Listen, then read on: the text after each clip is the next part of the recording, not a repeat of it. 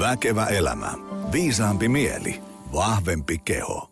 Hyvää uutta lähetystä, arvoisa Väkevän elämän kuulija, vanha tuttu tai uunituore korvapari. Tänään vähän tämmöistä noin niin kuin,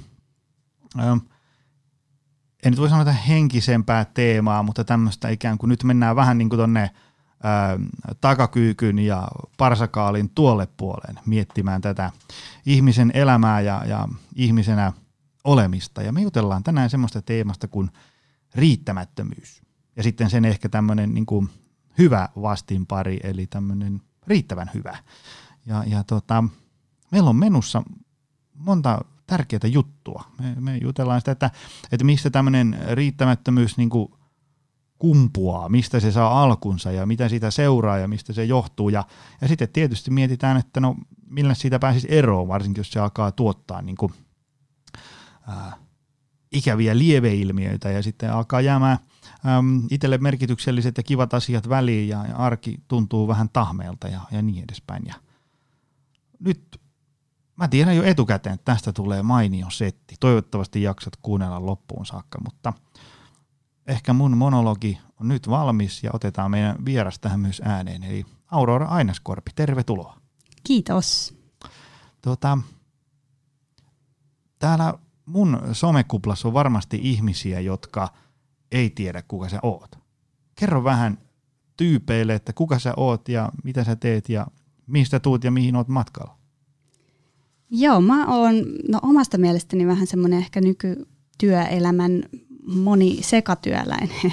Että mä oon tällä hetkellä luova johtaja viestintäalan toimistossa ja ollut siis viestintäalan ammattilainen oikeastaan koko urani päätyäkseni, tehnyt toimittajan töitä ja mediatutkimusta ja elämää monesta näkökulmasta siitä, että minkälaista niin tämä aivotyö ja asiantuntijuus tänä päivänä on, miksi se on sellaista kuin se on ja onko se oikeastaan, niin kuin, voisiko se olla jotain muuta tai parempaa vielä se tapa, miten me tehdään työtä ja etenkin sellaista työtä, missä sulla on, niin kuin, aivot surraa koko ajan. Jossain vaiheessa mä opiskelin sivuammatiksi joogaopettajan tutkinnon siksi, että mä kaipasin just jotain fyysisempää, jotain mikä myös ehkä nollaa ne aivot työpäivän jälkeen ja antaa ehkä toisenlaisen kokemuksen myös siitä, mitä työ voi olla. Eli se on mun toinen ammatti ja sitten kirjoitin kirjan viime vuonna, joten tietokirjailija voisi olla mun nyt kolmas ammatti tällä hetkellä sitten. Riittävän hyvä. Selviytymisopas työelämään. Sä lähetit mulle tästä digiversion ja nyt mulla on tää fyysinen painos tässä kohdassa. Tää oli musta aika hyvä. Se oli tosi, tosi hyviä ajatuksia ja melkein suosittelisin ihmisten lukemaan tämän, vaikka ei ikään kuin kärsiskään kroonisesta riittämättömyyden tunteesta, koska tässä oli sen, mitä ehdin tätä selailemaan, niin täällä oli hyviä ajatuksia. Mielestäni tämä olisi hyvä lukea ainakin viimeistään, jos kärsii riittämättömyyden tunteesta, mutta myös sillä niin kuin proaktiivisesti, vähän niin kuin vakuutuksena lukee tämän niin kuin silleen, että sit, jos alkaa teema vaivaamaan, niin sitten voisi muistaa, että ai niin, muuten siellä kirjassa oli tästäkin jotain. Niin se on vähän semmoinen salakavalla mun mielestä riittämättömyys, että osa tavallaan tunnistaa, että joo, mä kärsin riittämättömyydestä, mutta mä uskon, että aika montaa se voi vaivata ilman, että sä tajuut, että se on riittämättömyys. Että siihen omaan riittämättömyyteen havahtuminen voi olla semmoinen, mikä itse asiassa auttaa, kun sä tajuut, että okei, tässä onkin kyse siitä, että mä koen riittämättömyyttä. Joo, vähän niin kuin, joku vähän niin kuin sanottaa sen sun fiiliksi, kun niitä voi monella olla vähän hankala. Ja sitten usein voisin melkein väittää, että riittämättömyys ei ole sellainen, että se niin kuin yhtenä päivänä naksahtaa päälle. Että maanantaina kaikki on hyvin ja tiistaina olet syvällä riittämättömyyden suossa. Niitä ei asia myöskään, mikä ikinä naksahtaa täysin pois. Mut kysytään usein, että onko se nyt niinku selätetty se riittämättömyys. Ja mä ehkä lähdin aikoinaan työstämään omaa riittämättömyyttä sillä ajatuksella, että nyt mä hoidan tämän pois. Kunnes mä tajusin, että ei tämä ehkä olekaan semmoinen asia, minkä voi hoitaa pois, vaan että sen kanssa vaan pitää oppia elämään ja tunnistaa ne hetket, missä se aktivoituu. Että se ei ole niin yksinkertaista. Otetaan heti alkuun tällainen, niin kuin, mulla on yleensä tapana, että me määritellään vähän niin kuin, että mistä me tänään puhutaan, jotta kaikki saadaan samalle lähtöviivalle. Eli Mitä on riittämättömyys ja riittävän hyvä? Otetaan tässä kohtaa niin kuin tälle lyhyesti. Joo. No mä kirjaa varten tein vähän semmoista kyselyä. Kysyin netissä ihmisiltä ihan tuntemattomilta, että miten he määrittää riittämättömyyden. Ja ehkä semmoinen niin kuin hyvä tiivistys olisi, että se on jonkinlainen niin kuin tunne vajaaksi jäämisestä. Vähän kun saisit veneessä, joka on täynnä vettä, sä kauhot sitä pois, mutta tuntuu, että se ei tyhjene. Tuntuu, että sä oot koko ajan kuitenkin hukkumassa. Tai ehkä konkreettisemmin vielä töissä, vaikka se tunne, että sulla on to-do-lista, joka vaan pysyy eikä tyhjene ikinä kunnolla. Eli semmoinen vähän ehkä ahdistava tunne siitä, että vaikka mä tekisin mitä, niin mikään ei riitä. Ja sitten taas riittävän hyvä on semmoinen, mikä taas liittyy oikeastaan kaikkiin niin kuin erilaisiin suorituksiin ja siihen, että kuka päättää, mikä riittää. Kuka päättää, että okei, nyt tämä mun työsuoritus tai urheilusuoritus on riittävä. Varsinkin jos kyse on vähän jostain abstraktimmasta kuin suoraan mitattavasta, että okei, sun pitää päästä tuohon lukuun. Se on helppoa. Mutta sitten jos on joku, että tämän pitää olla hyvä, niin mikä on hyvä? Kenen mielestä? Kenen mielipiteellä on väliä? Tai toisaalta, jos miettii tosi yhteiskunnallisella tasolla, niin mikä on riittävä hyvä ihminen? Miten me määritetään, että okei, nyt tuo ihminen on niin kuin yhteiskunnallisesti pätevä? Niin nämä on myös sellaisia kysymyksiä, mihin ei ole yhtä oikeaa vastausta, vaan että jokaisen pitää vähän ehkä pohtia itse sitä, että mitä se riittävän hyvä mulle mun elämässä tarkoittaa. Aika hyvä. Mulla oli muuten tässä podcastissa vieraana pari tyyppiä tuolta ex-suorittajista ja sanon nyt jo tässä kohtaa, että menkää tyypit kuunteleen sekin jakso. Se oli mainio setti. Se on jo viime vuoden syyskuussa purkitettu, eli 2019 syyskuussa. Mutta toi on vähän samanlainen homma kuin kun sä sanoit tuosta, että se on vaikea määritellä, ihmisiltä tulee erilaisia vastauksia siihen. Se on vähän samalla, niin kuin, että jos vaikka työ tai elämä menee suorittamiseksi. Ja mä oon sitä itse, mä seuraan keskustelua vierestä paljon, ja sitten mä huomaan, kun ihmiset puhuu, niin kuin, että arki on yhtä suorittamista, ja työ on mennyt ihan suorittamiseksi, ja siitä on kadonnut se kiva ja niin edespäin. Ja sitten jos heittää vaan niin kuin ilmoille, että kertokaa, niin kuin, mistä syntyy se, että tuntuu suorittamiselta ja niin edespäin, niin tulee tosi erilaisia vastauksia ihmisiltä. Niin kuin tavallaan, että on vaikka tavoitteet liian korkealla tai mahdottomat niin kuin nykytilanteeseen, tai sitten se, että muuten tämä ei olisi sellaista suorittamista, mutta kun on niin kiire koko ajan, että tavallaan se kiire vie sen kivan siitä ja niin edespäin. Niin, ja siis silloin, jos koko ajan on joku suoritus, niin eihän mikään voi riittää, jos sulla on koko ajan joku kuvitteellinen, parempi tai korkeampi tavoite, mihin pitää päästä.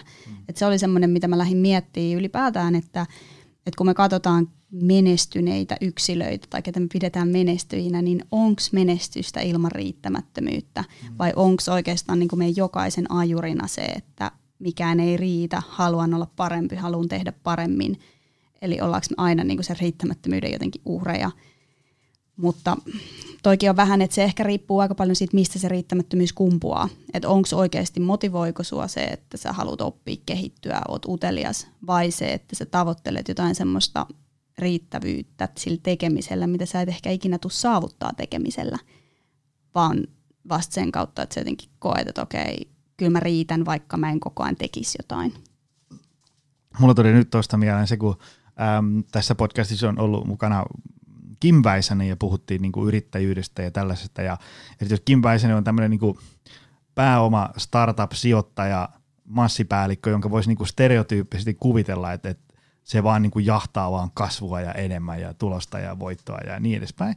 Niin kuitenkin sekin, jopa Kim Väisänen on sanonut, mun mielestä se oli siinä sen vientikirjassa, että niinku, tavallaan kun, jos ajatellaan, että sulla on joku firma ja se kasvaa ja sitä ajatellaan, että okei, nyt ruvetaan niinku vientiä, nyt viedään Ruotsiin ja Jenkkilään ja jäädään, niin ei se, niinku, se tavallaan, vaikka joku yrityksen kasvattaminen viennin kautta, niin ei se ole mikään niinku itseisarvo. Sä voit ihan hyvin olla vaikka, niinku, tiedätkö, Jyväskylän paras urheiluhieroja ja sitten riittäen fine, eikä se tavallaan niinku, että jos vaikka niinku yritys alkaa niinku jahtaa kasvua ja enemmän ja lisää ja niin edespäin, niin se voi johtaa siihen, että sit se tavallaan se menee nurin koko kioski, koska se tavallaan niinku ihan hyvin yrittäjyys esimerkiksi voi olla vaan sitä, että sä saat leivän pöytään ja sit jää pikkusen pahan päivän varalle säästöön. Eikä se tarvi, että sä oot millään tavalla huonompi yrittäjä tai joku, että sua katsotaan kierroon, kun sä et kasvakaan ja aina vaan saa lisää ja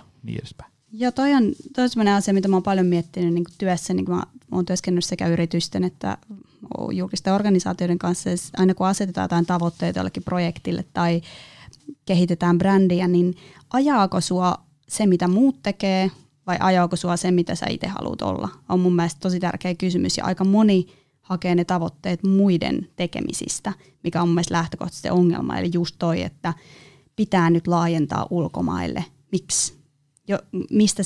Mistä se tulee se semmoinen, että pitää tehdä joku asia? Onko se oikeasti se, että haluaa tehdä jonkun asian, vai se, että sä näet, että joku muu tekee, niin munkin varmaan pitäisi. Ja silloin se alkaa ikään kuin luomaan semmoista kehää, että sä alat tekee asioita jonkun muun vuoksi kuin sen, että minkä takia sä oot ylipäätään olemassa tai minkä takia se sun business on olemassa. Ja tätä ihan samaa pystyy tekemään jokainen meistä yksilötasolla. Eli sä tavoittelet asioita, jotka on jonkun muun kuin sun itsesi. Ja se mun mielestä ruokkii sitä riittämättömyyttä, koska jos mä tavoittelen sun elämää ja on viereisen Paavon ja Minnan elämää, niin mulla on aina ihan hirveä määrä juttuja, mitä mun pitäisi tehdä. Ja ne ei tule mahtuu yhteen elämään. Mm.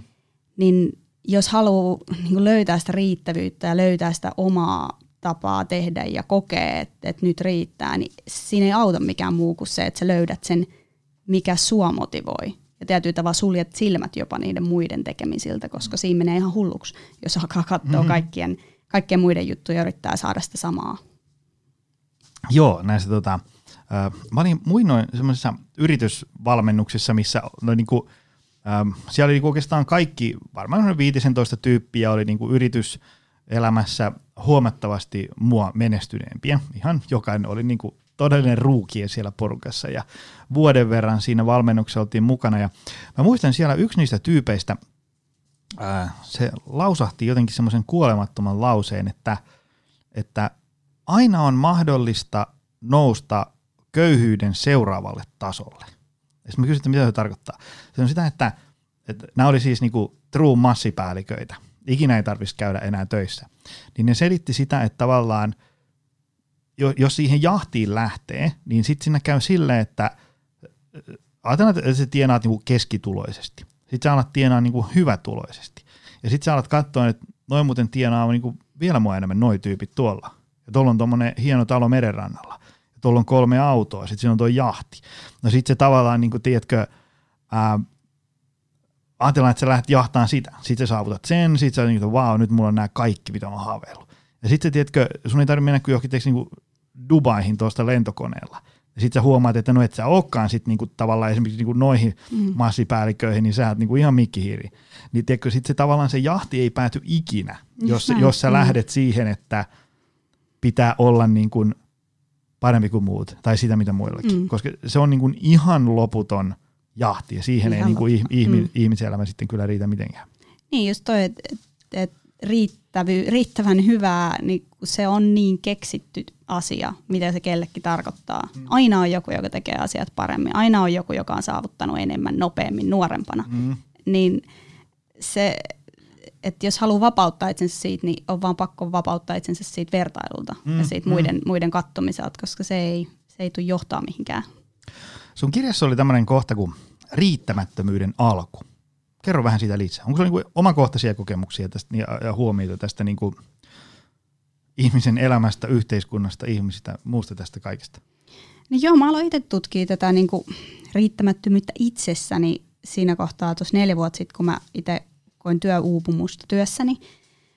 Ja se vähän pakotti jotenkin pysähtymään sen äärelle, että okei, että onko tämä ihan ainutlaatuinen kokemus vai onko kenties se, että mä esimerkiksi kun mä tein gradua yliopistossa, niin silloinkin mulla oli se gradu ja mulla oli työ ja mulla oli remontti ja ties mitä asioita siinä samaan aikaan päällä. Että nautiks mä jotenkin siitä paineen tunteesta siitä, että on vähän liikaa ja silloinkin mä olin aivan poikki sen jälkeen. Et varmasti siinä oli tekijöitä siinä työpaikassa, siinä tilanteessa. Mä olin kasvavassa yrityksessä, missä koko ajan tuli paljon uusia juttuja, mutta sitten toisaalta myös se semmoinen oma ehkä joku halu tehdä koko ajan vähän lisää, ottaa vähän enemmän vastuuta, kehittyä nopeasti, niin se oli taas sitten mua. Ja Ja aloin miettiä, että okei, että en mä ehkä ole nyt niin ihan tyytyväinen tähän, ja mä ajattelen, että ehkä mun olisi jo pitänyt ehtiä tehdä vaikka mitä tähän ikään mennessä, ja mitä mä olin ehkä 26, niin mä aloin miettiä, että mistä tämä johtuu, ja toisaalta mä aloin katsoa ympärille, niin aika moni koki vähän samankaltaisia tunteita. Et jos me katsotaan sitä määrää, mitä työuupumuksesta ilmestyy kirjoja tällä hetkellä, ilmestyy lehtijuttuja, podcasteja, puhutaan paljon burnoutista, niin se kertoo siitä, että aika moni elää jonkinlaisessa semmoisessa riittämättömyydessä ja siinä, että uupuu jostain, mitä tekee. Ja niin kuin, pitääkö tämän elämän olla niin uuvuttavaa? Ja onko tämä niin kuin joku uusi normaali? Niin mulla alkaa tulla vähän semmoinen raivosta kohtaa, että ei tähän voi mennä näin. Että en mä halua koko loppuelämääni elää tämmöisessä työelämässä, missä mä uuvun työpaikasta toiseen ja toistan niin kuin ikään jotain samaa kaavaa ja tämä jatkuu vaan. Niin silloin mä pysähdyin miettimään tätä ja hakeuduin sitten lyhytterapiaan, missä mä aloin tutkiskelemaan sitä omia arvojani ja miettimään, että miksi mä toimin näin, mikä mua motivoi työssä, miksi mä haen uusia haasteita, että mistä tää tulee, että tavoitteleeko mä just jotain semmoista riittävyyttä, mitä mä en sit ikinä saa, että tuleeko se ikinä palkitsemaan mua, jos mä saan kaikki vastuut, kaikki ikään kuin boksit klikattua, niin onko mä sit joku päivä niin, että no nyt riittää, kaikki on hyvin. Niin se oli semmoinen pohdiskelu, mikä lopulta johti tähän, että mä aloin kirjoittaa kirjaa ja koin, että tämä on aihe, josta mun mielestä pitäisi puhua enemmän ihan työpaikoillakin siitä, että mikä meille riittää. Se ei ole aina vaan ihmisen omassa päässä myöskään, vaan että on työpaikkoja, missä ruokitaan semmoista epämääräisyyttä ja semmoista, että kukaan ei oikein tiedä, mikä nyt on riittävän hyvä, mitä mun pitäisi täällä oikein tehdä, mitkä ne tavoitteet on. Niin tämä on niin kuin isompi asia kuin yksi yksilö itse. Ja mun mielestä työuupumus on myös vähän semmoinen, että me ei voida vaan laittaa sitä ihmistä sairauslomalle, ajatella, että oo hiljaa siellä, paranna itsesi, tuu takas ja sit sä oot eheä, taas voidaan kaataa sulle hirveä kuorma päälle. Vaan kyllä meidän pitäisi tutkia sitä niin kuin itsessämme, mutta myös yhteisöissä. Tuleeko sulla mieleen, että minkälaisilla ihmisillä tällaista riittämättömyyden tunnetta ikään kuin, esiintyy? Ketkä on niin kuin NS-riskiryhmässä tässä asiassa? No, tavallaan riittämättömyys on niin inhimillinen tunne, että se on varmaan kaikilla jossain kohtaa elämää, koska sä voit kokea sitä työssä, sä voit kokea sitä puolisona, vanhempana, lapsena, missä tahansa asiassa.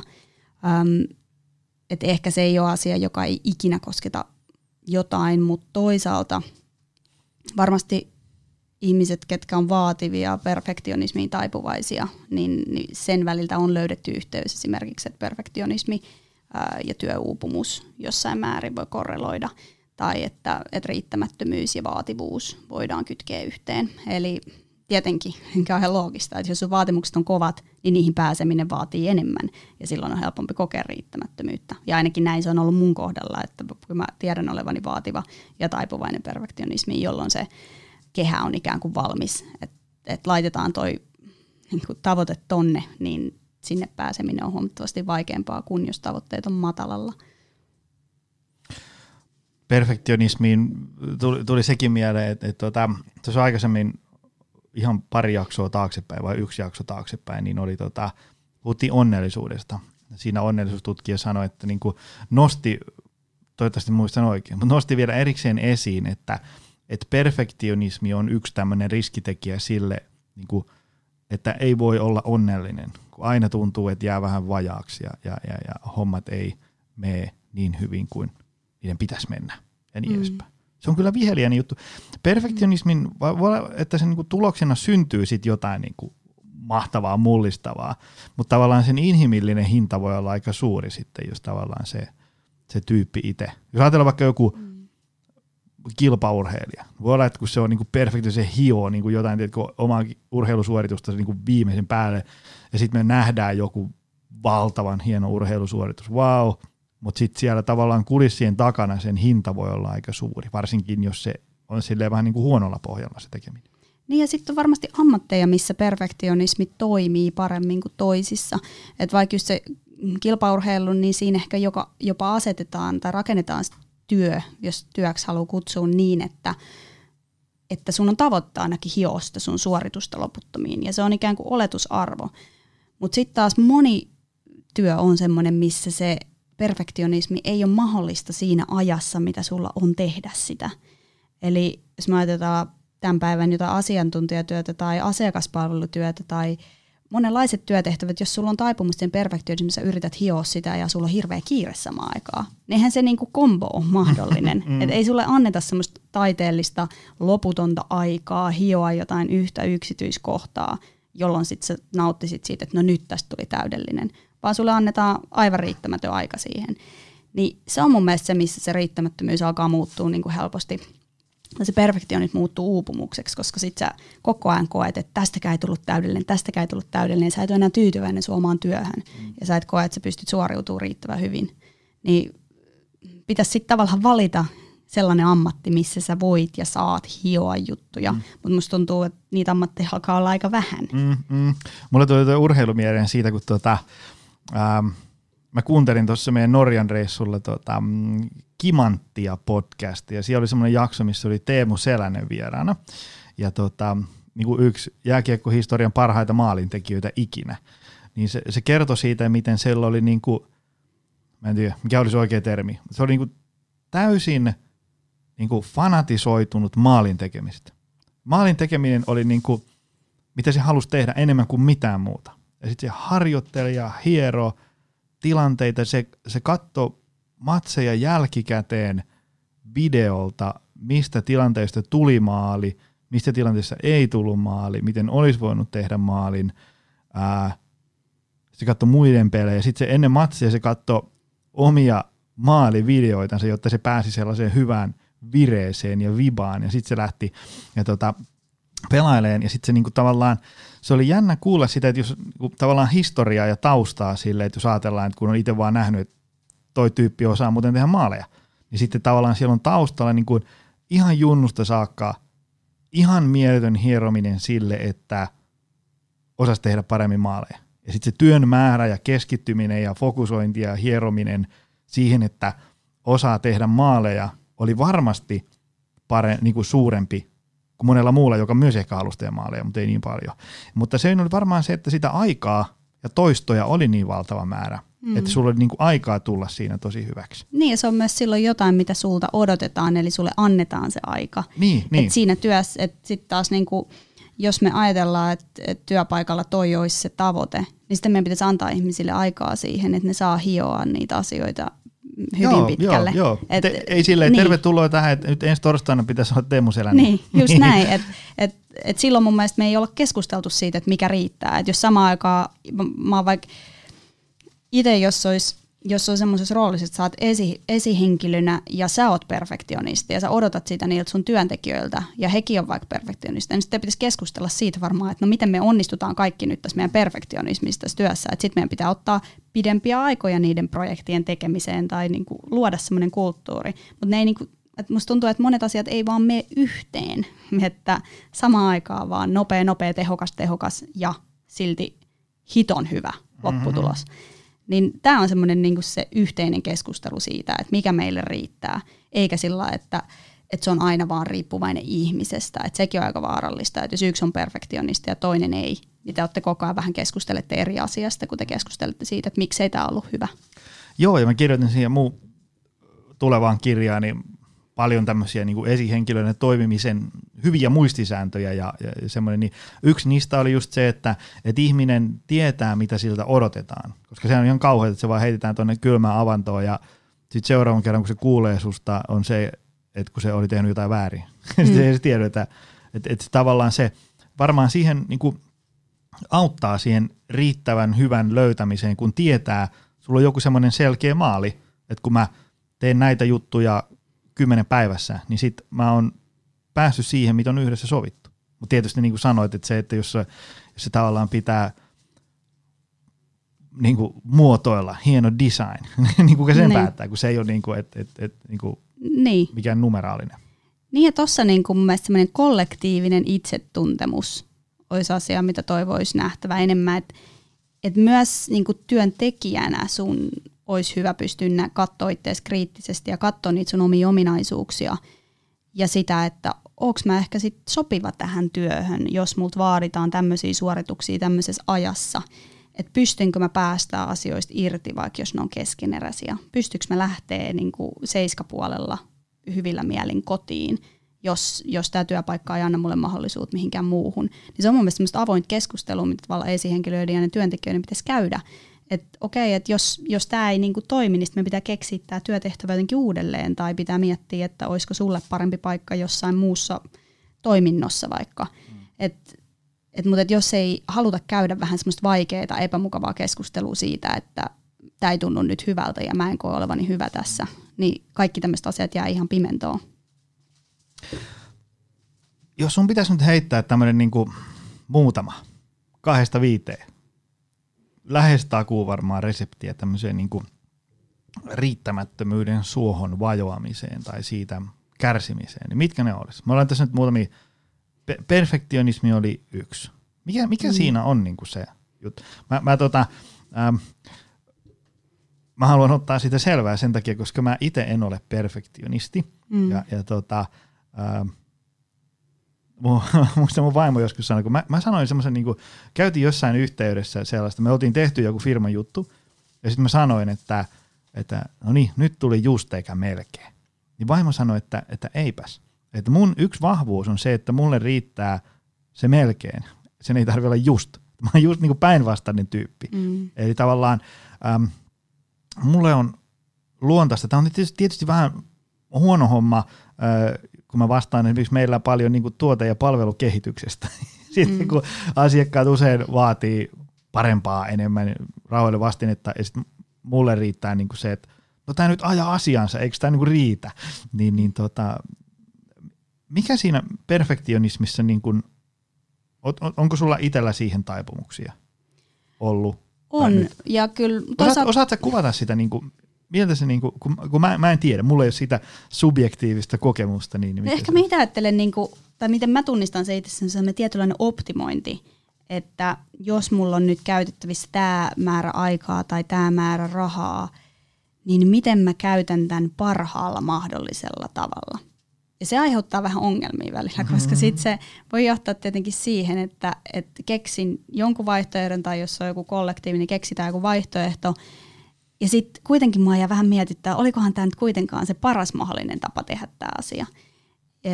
Jolloin mun tavallaan pitää usein luopua siitä semmoisesta, niinku, että okei, me päästään irti nyt tästä optimoinnista. Tämä on nyt ihan niinku hyvä nyt tässä nyt. Silloin se asia tulee tehdyksi, silloin yleensä niin kuin kaikki asiat etenee. Sitten jos sä jäät jumiin siihen semmoiseen, että sä alat niin kuin vielä miettiä, että no vitsi, olisiko tähän pitänyt tehdä tämmöinen tai tämmöinen, niin se voi olla, että mitä ei tapahtu, mitä ei tehdäkään. Et ehkä mä oon kokenut sen enemmän niin kuin semmoisena optimointina ja yrittänyt päästä siitä eroon ehkä tai ainakin oppii elämään sen kanssa, että mä tunnistan, että okei, nyt astuu taas tämä niin kuin optimointi äänipäähän. Mutta usein se voi olla vähän lamaannuttavaa perfektionismi. En mä väitä, että siitä ei ole hyötyjä. Et esimerkiksi niin kuin työparina, mulla on myös ystäviä ja kollegoita, jotka on vielä enemmän perfektionisteja kuin minä. Niin jos mä tiedän, että on joku tosi vaativa juttu, niin voi olla hyvä, että mä niin kuin muodostan itsestäni parin sellaisen ihmisen kanssa, joka kiinnittää huomiota niihin yksityiskohtiin, missä mulla loppuu kärsivällisyys, koska sitten mä tiedän, että okei, mä mietin tämän ison kuvan ja toi tyyppi täydentää sitten ne yksityiskohdat, jolloin lopputuloksesta tulee tosi hyvä. Mutta sitten jos mä tiedän, että pitää tehdä joku asia, mikä ei ole nyt niin tärkeä, niin voi olla hyvä, että mä paritan itseni ihmisen kanssa, joka ei mieti niin paljon niitä ja me päästetään sen molemmat siitä irti aikaisemmassa vaiheessa. Että se, että joku on perfektionisti, ei sinänsä ole mun mielestä ongelma, jos vaan ymmärtää itse sen ja hakee ympärilleen sitä vastapainoa sille. Että ei ole myös toista perfektionismia siinä samassa sit vielä miettimässä ja se homma paisuu aivan liitoksistaan. Mitä sitten muita? Mä haluan nostaa esiin, ettei vaan unohdu, sosiaalinen media. Siis, mä en ole sitä vastaan. Iso osa mun ammatista tapahtuu sosiaalisessa mediassa, eikä kiitos sosiaalisen median. Tätäkin lähetystä kuuntelee aika moni. Siellä on niin kuin paljon hyvää, mutta onko siinä myös joku kääntöpuoli? No, vertailu on mun mielestä se ongelma. Sosiaalinen media on siihen vertailun työkalu. Et vertailusta on tullut helpompaa ja helpompaa. Eli just tämä, että sä vertaat koko ajan sun elämää siihen sun naapuriin ja siihen sun kollegaan ja sitten siihen julkikseen siellä jossain rapakon takana. Niin kaikki näyttäytyy vähän mahdolliselta ja mun elämä näyttäytyy helposti aina vähän huonommalta kuin toisen elämä, niin se on mun mielestä se ongelma. Että se on niin helppoa koko ajan tietää, mitä joku toinenkin teki ja nähdä ikään kuin, että tuolla oli jotakuinkin samanlainen tausta, vaikka joku opiskelukaveri, joka on lähtenyt johonkin ihan omaan suuntaan ja tehnyt ties mitä, niin se on ehkä vielä pahempi, kun sulla on riittävän läheisiä, että joku julkkis on vähän niin kuin tavoittamaton vielä. Et ennen kuin meillä oli vaan niin kuin lööpit ja ihmiset, ketkä oli jollain tavalla niin kuin rikkaita ja tavoittamattomia, niin silloin ehkä vertailu ei ollut niin helppoa, mutta nyt kun me tiedetään just mitä meidän läheiset ihmiset ja puolitutut tekee, niin semmoinen riittämättömyyden kokeminen siitä, että mä oon vasta tässä ja toi on jo tuolla, niin on tosi tosi helppoa. Ja se vaatii tosi paljon semmoista aika kurinalaista niin kuin itsensä hillitsemistä. Mun mielestä toi somen käyttö, ettei siitä tule ongelmaa, jos on yhtään taipumusta semmoiseen niin kuin vertailuun, riittämättömyyteen, kateuteen. Niin se, että vetää itselleen jotkut rajat, että kyllä mä tiedän, että jos mulla iskee riittämättömyys, niin ensimmäinen asia on sammuttaa Instagramin käyttö tyyppinen, että ei se auta lähteä sinne vertaileitteen ja muu, jos itsellä on sitä huomattu, että kuinka moneen vaikuttaa kielteisesti myös somen käyttö. Joo, ja siinä aikaisemmin julkaistussa onnellisuusjaksossa mainitsin myös siitä, mainitsin nyt toisen kertaan vielä, että ihmisten olisi tosi tärkeää ymmärtää se, että hyvin usein, jos sä lähdet siihen kilpajuoksuun sen sun Instagram-seinän kanssa, niin sä kilpajuokset ikään kuin niinku toisten ihmisten tämmöisen niinku highlight reelin kanssa. Mm. Ja niinku, että siellä on niinku ne jäävuoren terävin kärki on sinne postattu, ja sitten tavallaan niinku 99% sen ihmisen arjesta, missä on tavallisia asioita, ikäviä asioita, vaikeita asioita ja semmoisia 7+:n asioita, niin et sä näe niitä ollenkaan. Sitten sä luulet, niinku, sit kun sulla on tiedätkö, niinku se 1 000 miljoonaa tiedätkö, highlight reeliä siinä sun nenän edessä, niin totta kai voi tuntua vähän siltä, että okei, onko minussa jotain vikaa, kun ei mun elämä ole tällaista, ei mun ruuat näytä täältä, en mä tee salilla aina enkkoja ja en mä ole niinku tuolla, tiedätkö, Monakossa lomalla harva se viikko. Se on kyllä petollinen. Se on, ja sitten aika vähän me nähdään sitä matkaa asioihin, me nähdään niitä lopputuloksia. Että semmoinen niinku se kärsimys ja kuinka paljon työtä tämä vaatii, kuinka paljon itkuu ja vitkupotkuraivaleita, että joku asia syntyy, niin jää usein vähän pimentoon. Ja sitten siellä on kuva siitä, kuinka siitä ruuasta tuli upea ja kuinka kaikki parisuuden hetket on timanttisia ja urheilusuoritukset helppoja ja näin, että toi on niinku se illuusio just siitä, että ikään kuin se olisi elämää, vaikka oikeasti se on just vaan tuommoisia huippuhetkiä.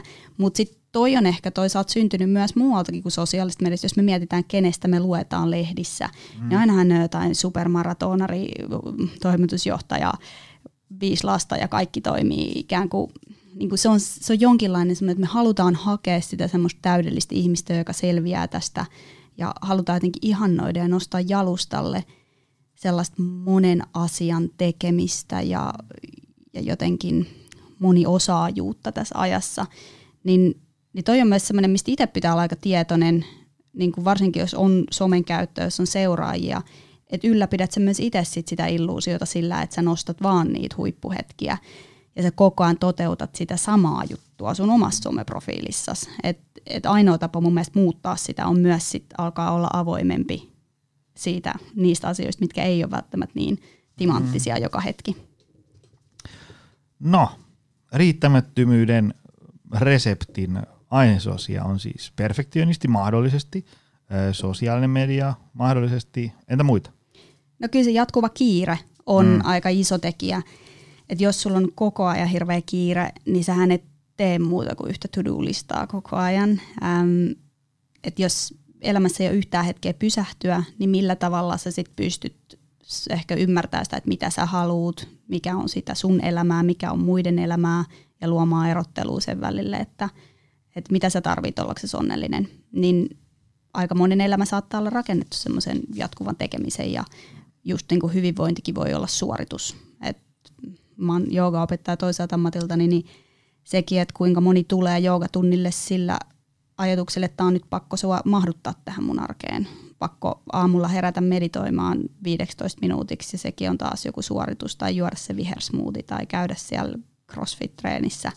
Niin kuinka paljon ne sit tuo sun elämään oikeasti rauhaa, semmoista löysää, että onko sun aivoilla ikinä mahdollisuus vaan olla, ja mitä sä sitten teet, kun sulla ei ole mitään tekemistä. Aika monihan sit ei välttämättä pysty olemaan sen kanssa, että on tyhjää. Et sen takia tämä niinku aika, missä on ollut koronakevät ja se ajat, milloin yhtäkkiä onkin joutunut pysähtyä, niin on nyt mielenkiintoista kuulla, että miten monilla tavoilla se on vaikuttanut ihmisiin, kenellä on ollut aiemmin tosi kiire ja matkoja sinne tänne ja harrastuksia joka illalle.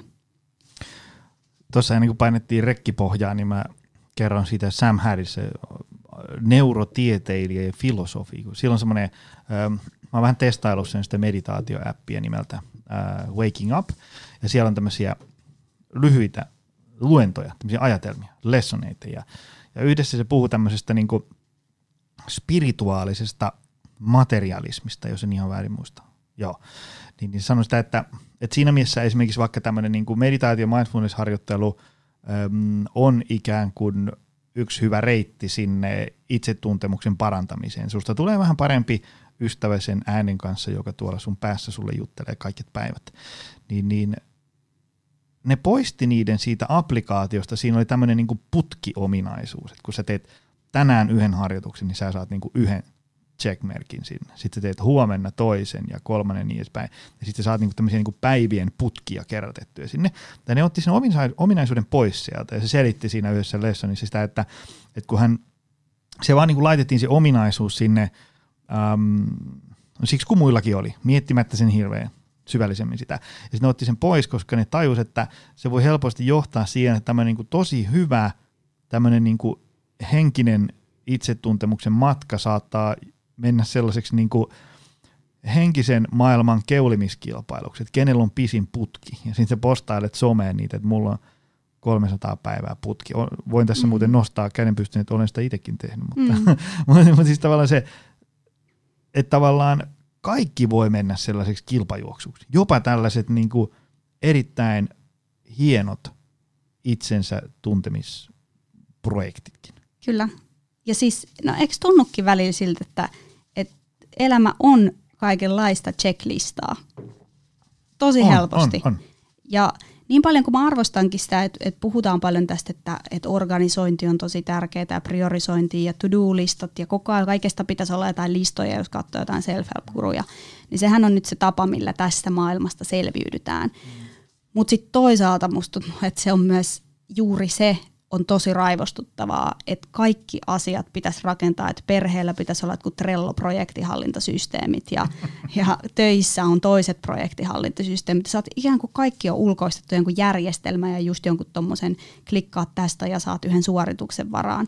Et missä on se ilma ja se semmoinen aika, missä ei tapahdu mitään ja missä tapahtuu sattumia ja satunnaisia asioita, joille ei ole mitään järkevää yhteyttä toisiinsa ja ajatukset kulkee ja mieli sekoilee ja se, niinku, se on tervettä myös se ja semmoisen niinku tilan löytäminen omasta elämästä, mikä ei ole minkään ohjelman sisällä tai mihinkään niinku hirveästi suunniteltu ja rakennettu, niin miten sitä voisi rohkaista, että mistä sen löytää kukakin itse itselleen?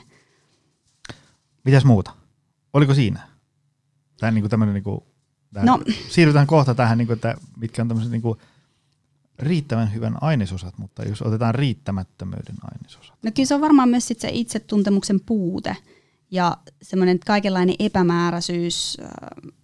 Vaikka nyt jos puhutaan työstä, niin siinä, että mitä sulta odotetaan, mitkä ne tavoitteet on.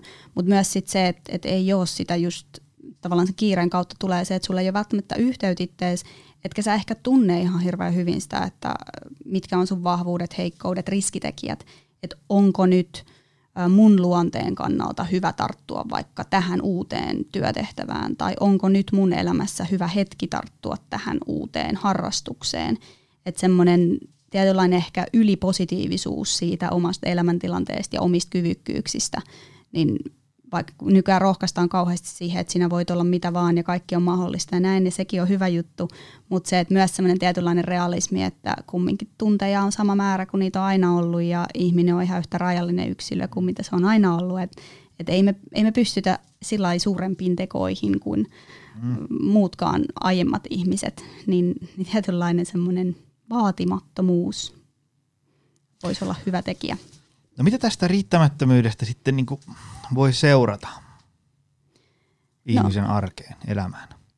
No ainakin nyt se tavallaan ilmiselvä, mistä tässä on puhuttu, eli se uupumus ja burnout ja tämän tyyppiset ilmiöt, missä se väsyttää ja ajaa tekemään, ylittämään itsensä, mutta sitten toisaalta silloin myös kääntöpuoli tai tämmöinen niin sanottu huijarisyndrooma, eli riittämättömyys ikään kuin kokemuksena siitä, että mä en ole oikeasti osaava ja mä en oikeasti tiedä, mitä mä teen ja olen vain huijannut itseni tännekin ja ihan sama, miltä vaikka CV näyttää, niin silti sä koet, että sä oot jollain tavalla vaan elät huijarin elämää, eli puuttuu usko siihen, että oikeasti osaa jotain tai on jonkun hyvän arvoinen. Ja sitten mun mielestä se johtaa kyllä myös semmoiseen nokitteluun, kilpailuun, kateuteen.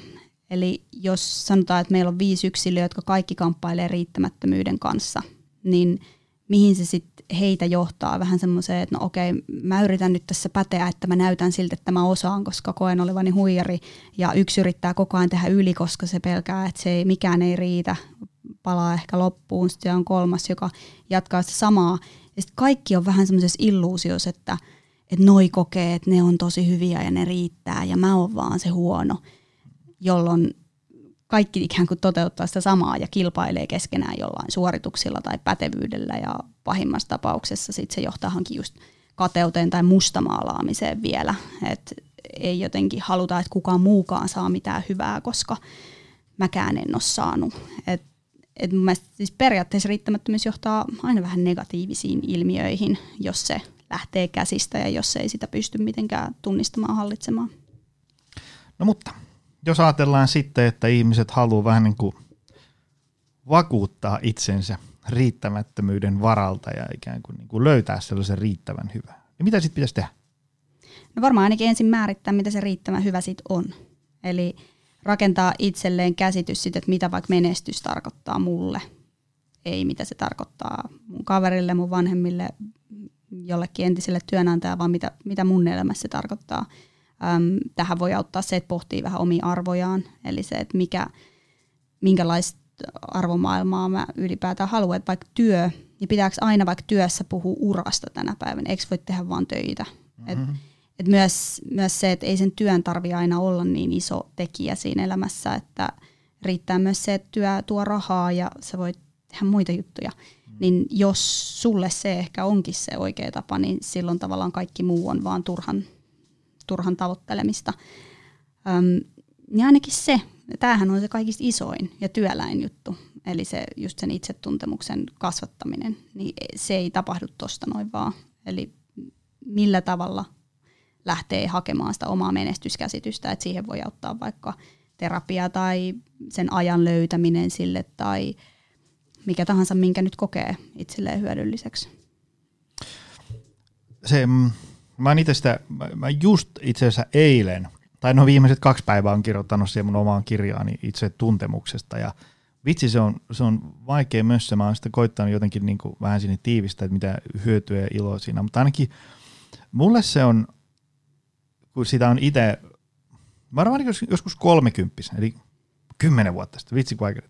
Silloin tuli ensimmäinen semmoinen, mitä mä haluan mun elämältäni tilanne. Sen jälkeen on harrastanut ja kiinnostunut tämmöisestä niin kuin reflektiivisestä elämästä. Ja vähän niin kuin pohtii, että nyt mulla syntyy tämmöisiä ajatuksia, onko näissä mitään tolkkua ja miksi musta tuntuu tältä ja onko tehtävissä jotain ja niin edespäin. Ja mulle se on jotenkin niin kuin tämmöinen itsetuntemus on ilmentynyt semmoisena, että tarkoitus ei ole sille, että musta tulee niinku tavallaan täysin immuuni kaikille maailman menolle, että musta ei ikinä enää tunnu ikävältä, mua ei koskaan enää harmita ja mä voin vaan päättää ja sitten kaikki on fantsua ja niin edespäin, vaan se on enemmänkin sellaista niinku, tavallaan semmoisen niinku, se on semmoista aaltoliikettä, mutta mä en ole niinku täysin niiden aaltojen armoilla.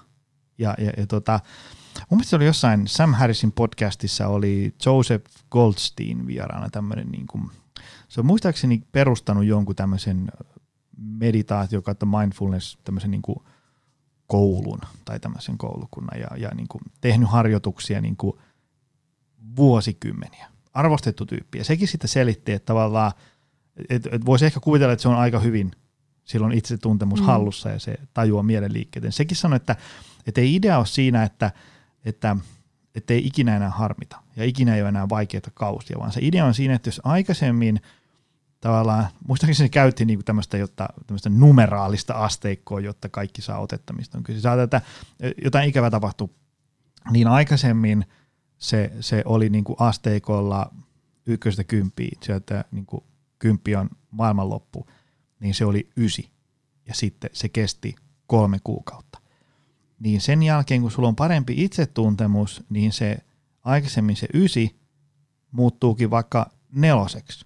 Ja se kestää 3 kuukauden sijaan vaikka 7 tuntia tai 4 päivää.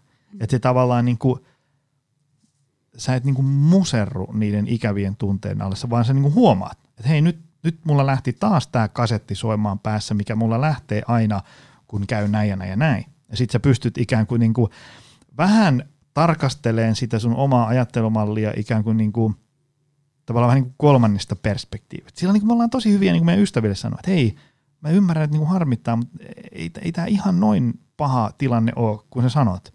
Ja kyllä tästä päästään eteenpäin.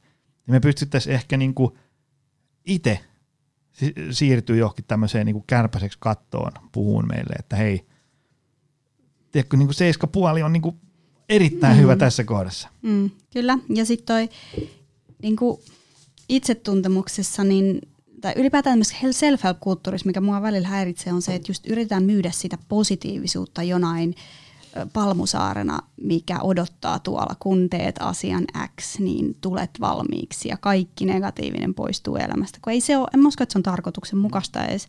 Ei kukaan haluaisi elää semmoista elämää, missä on vaan positiivisia tunteita. Negatiiviset tunteet tekee elämästä aika rikkaan myös. Ja se, että sallii niiden olla siinä elämässä ja just tämä tämmöinen ehkä ratkaisukeskeinen ja rationaalinen ajattelu on aina just se, että mennään kohti jotain ja ratkaistaan ne ongelmat. Mutta sen hyväksyminen myös, että ei tässä ole mitään ratkaistavaa, tässä on vaan niinku tutustuttavaa, elettävää, opeteltavaa, tulee toimeen sen kanssa. Ja kuitenkin, mitä nyt vaikka tähän mennessä omasta terapiatyöskentelystä on oppinut, on se, että mulla on X määrä ongelmia, jotka tulee olemaan aina. Ja ne tulee olemaan eri ehkä kokoisia, eri tuntuisia, eri elämänvaiheissa, mutta tietyllä tavalla meillä ehkä kaikilla on tietyt sellaiset jutut, mitkä meissä on ja mitkä tulee pysymään ja minkä kanssa me tullaan työskentelemään.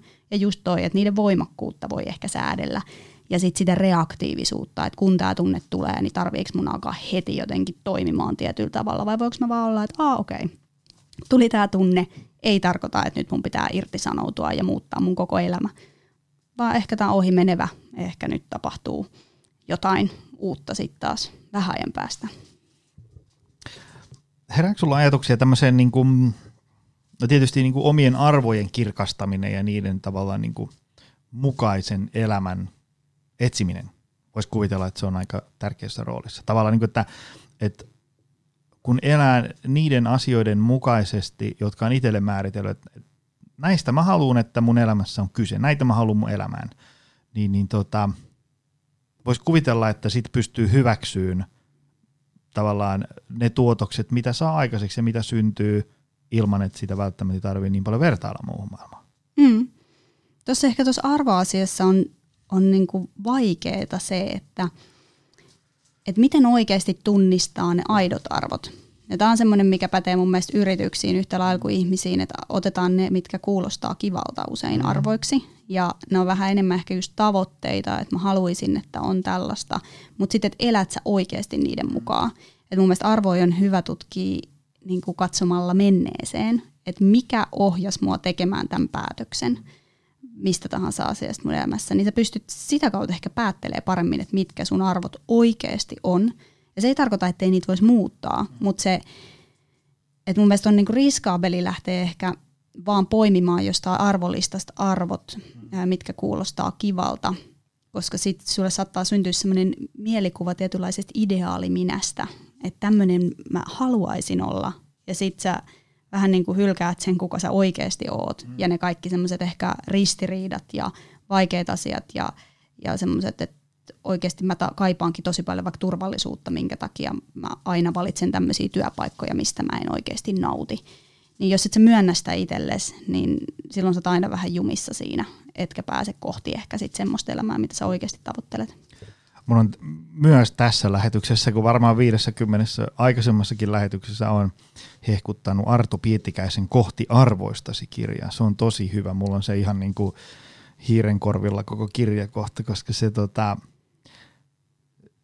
siinä niin kuin tosi ihmisläheisellä tämmöisen niin kuin hyväksymis- ja omistautumisterapian lähestymiskulmalla käydään läpi niitä arvoasioita ja tosi semmoisella niin kuin ihmisläheisellä, lempeällä otteella, mutta kuitenkin tavallaan, niin kuin, että näissä asioissa on kyse. Mun mielestä Artolla on tosi hyvä, se oli jossain podcastissa vieraana, se sanoi sitä, että hyvin usein hänen vastaanotolla ei puhuta arvoista, koska siinä sanassa voi olla niin paljon painolastia mukana, että puhutaan että sulle tärkeistä asioista. Mm-hmm. Heti se on jotenkin niin kuin paljon helpompi ruveta pohtimaan niitä. Se on semmoinen hyvä kirja, missä on semmoisia niin kuin harjoituksia, koska voi olla silleen hankala, että jos tuossa nyt joku kuulija laittaa kohta lähetyksen kiinni ja istuu sohvalle ja miettii arvomaailmaansa, niin voi olla, ettei välttämättä paljon synny. Siinä on tosi hyviä semmoisia niinku harjoitteita ja semmoisia niinku kysymyksiä. Ja se on vähän semmoista, niinku, tavallaan voi harrastaa semmoista niinku terapiaa kirjan kanssa kotisohvalla. Ottaa kynä ja paperia ja kirjoitella asioita auki. Ja niin. Just näin. Sillähän se selvii, että oikeasti katsoo itseään eikä lue jostain välttämättä paperista, mitä sen pitäisi olla. Mutta sitten semmoinen yksi hyvin konkreettinen, mikä mun mielestä siihen riittämättömyyteen auttaisi monen työssä, vähän riippuu aina, että minkälaista työtä tekee, on semmoinen tietynlainen realismi ja sen hyväksyminen siinä arjessa. Et välillä meillä ei ole minkäänlaista käsitystä siitä, että kuinka kauan tietyn asian tekemiseen menee. Mm-hmm.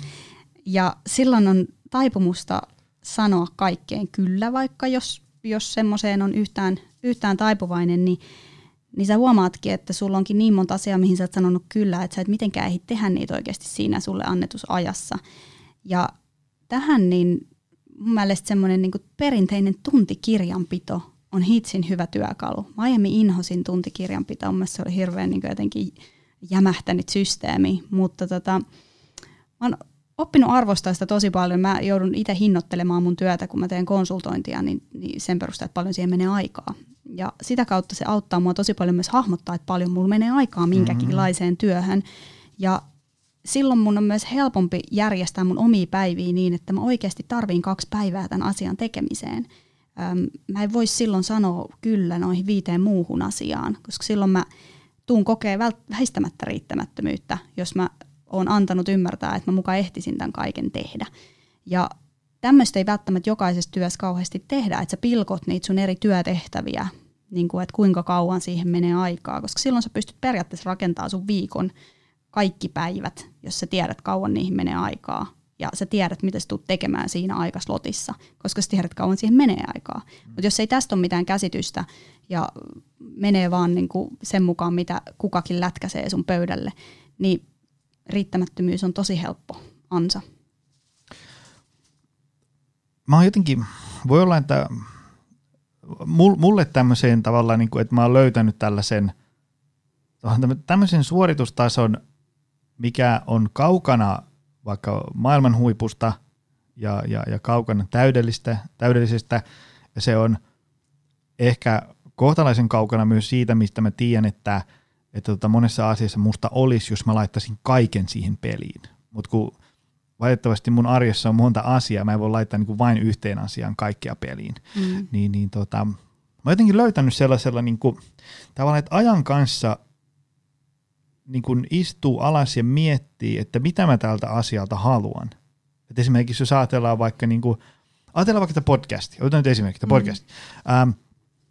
Tämä ei ole täydellinen. Mä saan ammattilaisilta niin kuin harva se viikko vinkkejä, mitä tästä voisi tehdä paremman. Ja sitten aina meillä tulee palautetta, niin kuin että mua vähän häiritsee tässä podcastissa tämä ja toi ja toi. Ja sitten jos mä kuuntelen omia jaksoja, niin tämä on koko ajan semmoista terve, tuota noin niin. Semmoisia niin kuin ärsyttää kuunnella omaa ääntä. Ja sitten tavallaan voi tulla sellainen, että okei, nyt on tosi paljon ihmisiä, joiden mielestä tämä podcast ei ole riittävän hyvä. Tähän pitäisi tehdä parannuksia. Onpa mulla ärsyttävä ääni ja niin edespäin. Niin tavallaan, mutta sit voi tulla äkkiä sellainen, että okei, olkoonko podcasti, entä sitten ollenkaan. Mutta siitä on tavallaan niin kuin ajatellut, että Mulla on omasta mielestäni hyviä ajatuksia, jotka mä haluan ihmisille tuonne eetteriin, terveydestä ja hyvinvoinnista. Mulla on mahdollisuus ottaa tänne studioon tosi fiksuja ihmisiä, joilla on fiksua sanottavaa ja jakaa sitä viestiä. Sitten sen tuloksena ihmiset alkaa voimaan paremmin ja saa aha-elämyksiä. Se on niinku se tavallaan se ykkösjuttu. Ja sitten mä haluan, että joka tiistai mä saan yhden tunnin jakson pihalle. Nämä on niinku, että tämä on säännöllistä, tämä on semmoinen rytmi. Niin tavallaan nämä on ne asiat, jotka ikään kuin lukitsee ne raamit, joiden sisällä tätä podcastia tuotetaan. Ja jotta mä pystyn tähän aika tiukkaan tahtiin, johon mä kuitenkin itse haluan, niin se tarkoittaa sitä, että ei mulla ole aikaa niin kuin tuntikausia editoida joka jaksoa. Ei mulla ole aikaa tuntikausia käsikirjoittaa näitä, vaan se menee niin, että mä tutustun vähän tyyppiin, joka on tulossa vieraaksi. Mä lähetän sulle edellisenä päivänä 10 kyssäriä, jotka on sulle aika peruskauraa. Me jutellaan niistä. Sitten mä otan tuon äänifilen tuolta, mä lyön jinglet perään ja pam, se on siinä. Että tavallaan tämä podcastin niin kuin äänintasot, jne. Yms voisi olla paljon parempaa, paljon hiottavaa. Mutta sitten se johtaisi siihen, että esimerkiksi näitä hyviä näkökulmia, mitä täällä vieraat tuottaa, ei syntyisi niin paljon. Että tavallaan mulla on jotenkin auttanut tämmöinen niinku rationaalinen jäsentely paperille, että mitä mä haluan, että tämä podcast on. Ja näiden niinku tavallaan raamien puitteissa sitten se tarkoittaa sitä, että ominaisuudet A, B ja C tässä podcastissa ei tule oleen ihan niin tavallaan hyviä kuin ne kenties voisi olla. Mun mielestä ratkaisevaa tuossa on just se, että sulla on tosi selkeää se just, että mitä sä täältä haluut. Eli just tietynlainen itsetuntemus siitä, että sä oot luonut tämän ja sä haluut, että se on tällaista.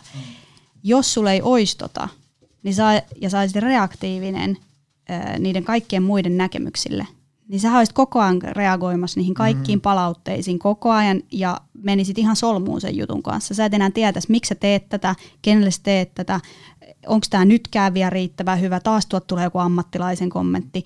Ja toi on mun mielestä se, mikä ajaa ihmiset semmoiseen niin kuin hirveäseen riittämättömyyslimboon, jos et sä oot tehnyt tota, että nämä 3 juttua on mulle tosi tärkeitä. Ja sen takia mun mielestä toi riittävän hyvä, niin pitäisi just määritellä noin vähän jokaisen niin kuin työtehtävän kohdalla, että mitä mä haen tältä asialta, vaikka mitä mulle tarkoittaa riittävän hyvä projektin hallinta. Mikä se mulle on niin kuin se riittävän hyvä taso. Ja jos sä määrität sen jokaisen jutun kannalta, niin sit sun ei tarvi aina miettiä, että no vitsi, nyt toi teki ton paljon paremmin, tai että tätä voisi hioa vielä tonne. Kaikkea voi aina hioa. Mutta se, että sun pitää valita, että nämä on ne mun timantit, näitä mä oon valmis hioa vaikka niinku hamaan tappiin asti, ja nämä on ne, missä mulle riittää ihan perussuoritus. Mutta toi niinku on mun mielestä kaikista ratkaisevin juttu, että sä tiedät. Joo. Ja niin kuin se tuossa aikaisemmin puhuttiin siitä, että se tavallaan se itsetuntemus on tärkeä ja sitten se tavallaan niin kuin arvot ja semmoiset, että mitä mä niin kuin haluan elämältä, ne on tosi tärkeitä, koska ne helpottaa siinä kiusauksen hetkellä, kun tekee mieli ruveta vertailen itseä muihin. Tekee mieli ruveta yhtäkkiä miellyttää niitä niin kuin tuhansia ihmisiä, jotka tavallaan kertoo, miten sun pitäisi ruveta elämään sun elämää. Kun esimerkiksi vaikka niin kuin, eilen julkaistiin tämmöinen mun yhden somepäivityksen pohjalta tämmöinen juttu Ilta-Sanomissa, niin sit tiedät, kun sitä lukijakuntaa on aika paljon, niin siellähän niin kuin osahan on, että miten paska hyvinvointivalmentama on. Niin, jos ajatellaan, että niin kuin, jos ajatellaan, että jotain settiä lukee vaikka niin kuin tuhansia, kymmeniä tuhansia ihmisiä ajan kanssa, eihän mä voi niinku mitenkään miellyttää niistä jokaista, kun jokainen siellä tulkitsee sen tekstin niinku oman linssinsä kautta. Ja mä huomaan, että mulle on itselle ehkä auttanut tähän eniten ihan vaan semmoinen niinku raaka elämän eläminen, että on niinku tavallaan kertynyt riittävästi kilsoja mittariin. Ja sit mä oon niinku huomannut, että ihan sama mitä mä yritän, mitä mä teen, kuinka kiltti, fantsu, ihmisläheinen mä haluankaan olla, niin mä en niin kuin ikinä voi kaikkia maailman ihmisiä miellyttää. Mä voin yrittää tehdä parhaani niin korrektisti kuin mä ikinä keksin, mutta ikinä mä en voi niin kuin kaikkia miellyttää. Se on ihan niin kuin, ja sit vaan niin kuin tavallaan, mutta mä voin kuitenkin tosi monia auttaa. Että mä niin kuin tuuppaan sen kaman sinne Ilta-Sanomiin toimittajan avustuksella, ja sit tosi moni saa sitä apua, ja muutama 10 ihmistä raivostuu siitä. Mutta se on vaan ehkä semmoinen asia, jonka kanssa on niin kuin elettävä, jos haluaa. Niin, kuin. Niin ja se keskeneräisyyden kanssa eläminen ylipäätään niin kuin kaikessa. Mulla oli just tuossa kirjassa haastateltavana yksi, joka tekee avustustyötä niin kuin kohteissa, missä on kova hätä, lääkärit ilman rajojen järjestön kautta. Ja hän sanoi, että siinä työssä joutui tosi raadollisesti kohtaamaan kyllä sen, että kun sä et voi auttaa kaikkia, sä et voi pelastaa kaikkia. Ja jos et sä pysty lähteä himaan hyväksymättä sitä, niin ei pää kestä. Ja se pätee mun mielestä vähän joka asiaan, että sä et tule saamaan, tämä maailma ei tule ole valmis sun käsien kautta, vaan kaikki me yritetään tehdä parhaamme joillain elämän osa-alueilla. Mutta se, että semmoista valmista ei tule tulee ja sen keskeneräisyyden kanssa joutuu elää. Samaa mä mietin, kun mä julkaisin ton kirjan, että jos mä nyt lähtisin sille tielle, että mä hion ja hion tätä, mä tekisin tätä 5 vuotta, jolloin mun ajatukset muuttuisi täysin, mikään kohta ei enää, mun pitäisi muuttaa tää kaikki. Että mun on vaan pakko laittaa tää julki tiedostaen, että vuoden päästä mä ajattelen varmaan vähän eri tavalla näistä asioista. Tää on yksi katkelma mun ajatuksista tässä hetkessä just nyt. Ja tämä on se, niin kuin, mitä tästä syntyi. Päästetään siitä irti, tehdään ehkä joskus toinen kirja sitten jostain muista ajatuksista. Mutta se, että semmoista valmista, lopullisen täydellistä ei tule tulemaan mistään. Jos sitä yrittää, niin se ei vaan, niin kuin, ei tämä elämä toimi niin. Mitä me ihmiset voidaan, nyt otetaan tämä niin kuin final question. Eli nyt me ollaan paljon puhuttu, että mitä me ihmiset voidaan niin kuin itse tehdä omassa elämässämme fiksummin, ja sitten siitä tulee hyvä elämä, ja sitten mitä siitä seuraa, ja niin edespäin. Mutta onko vielä jotain, mitä me ihmiset voidaan tehdä, jotta myös niinku muut ihmiset löytäisivät tämmöisen riittävän hyvän polun? No kyllä mä sanoisin, että meidän niinku ensimmäinen vastuu on tavallaan itsellemme ja sitä kautta muille, että jos me huolehditaan siitä omasta päädystämme, niin muiden on helpompi olla. Että jos me itsessämme ymmärretään ne haasteet ja ehkä taipumukset riittämättömyyteen, niin me ehkäistään sitä, että me vyörytetään niitä muiden niskoille, koska mä en usko, että vaikka perfektionismi tai riittämättömyys, vaativuus, vaikka sä sanot, että no mä vaadin vaan iteltäni, niin kyllä sä jotenkin vaadit sit kuitenkin vähän muiltakin. Että sä et pysty sillä sulkemaan sitä täysin pois. Että sit se voi tulla, että sillä niiden se välittyy se sun niinku vaativuus sit aina jostain. Eikä se välttämättä ole huono asia, mutta et se, että sä tiedostat sen, että hei, että mä oon tosi vaativa. Pystyt sanoa se ehkä ääneen, niin sä myös ehkä suhteutat sen toisen niinku päässä sen, että minkälaisen ihmisen kanssa tässä puhutaan. Ja oot ikään kuin vastuussa siitä, mitä sä tuot pöytään, kun sä astut johonkin tilaan tai teet töitä yhdessä muiden ihmisten kanssa. Niin se on varmaan niinku tärkein ehkä semmoinen yksittäinen asia, mitä me voidaan tehdä. Ja sitten toinen on tämä, että minkälaista mielikuvaa me rakennetaan itsestämme muille, varsinkin kun jos me viestitään sosiaalisessa mediassa, ja että ylläpidetäänkö me itsestä illuusiota semmoisesta täydellisyydestä, verrataanko me tai hehkutetaanko me aina vaan niitä, ketkä tekee niin kuksemissä tai tapahtumien kuvauksissa, niin sehän on semmoista niin kuin sertifikaattiluetteloa ja niin kuin on tehnyt tätä ja ikään kuin millään muulla ei ole enää väliä kuin niillä niin kuin mitattavilla titteleillä ja saavutuksilla. Et ehkä niin kuin sit taas omassa työssä, riippuu vähän minkälaista työtä tekee, niin voi miettiä, että minkälaista niin kuin maailmankuvaa mä rakennan ja ihmiskuvaa mä rakennan siinä, mitä mä teen. Hyvä. Tämä oli mainio se. Vitsi, olipas hyviä ajatuksia. Olipas muuten hyvä ajatus se sanoit siitä työntekijästä, joka oli, että jos et sä pysty hyväksyyn sitä, että tavallaan niin kuin maailma ei tule täydellisiä, jotain jää aina kesken ja kaikkia ei voi auttaa. Se oli hyvä ajatus. Voiko sun juttuja seurata jostain?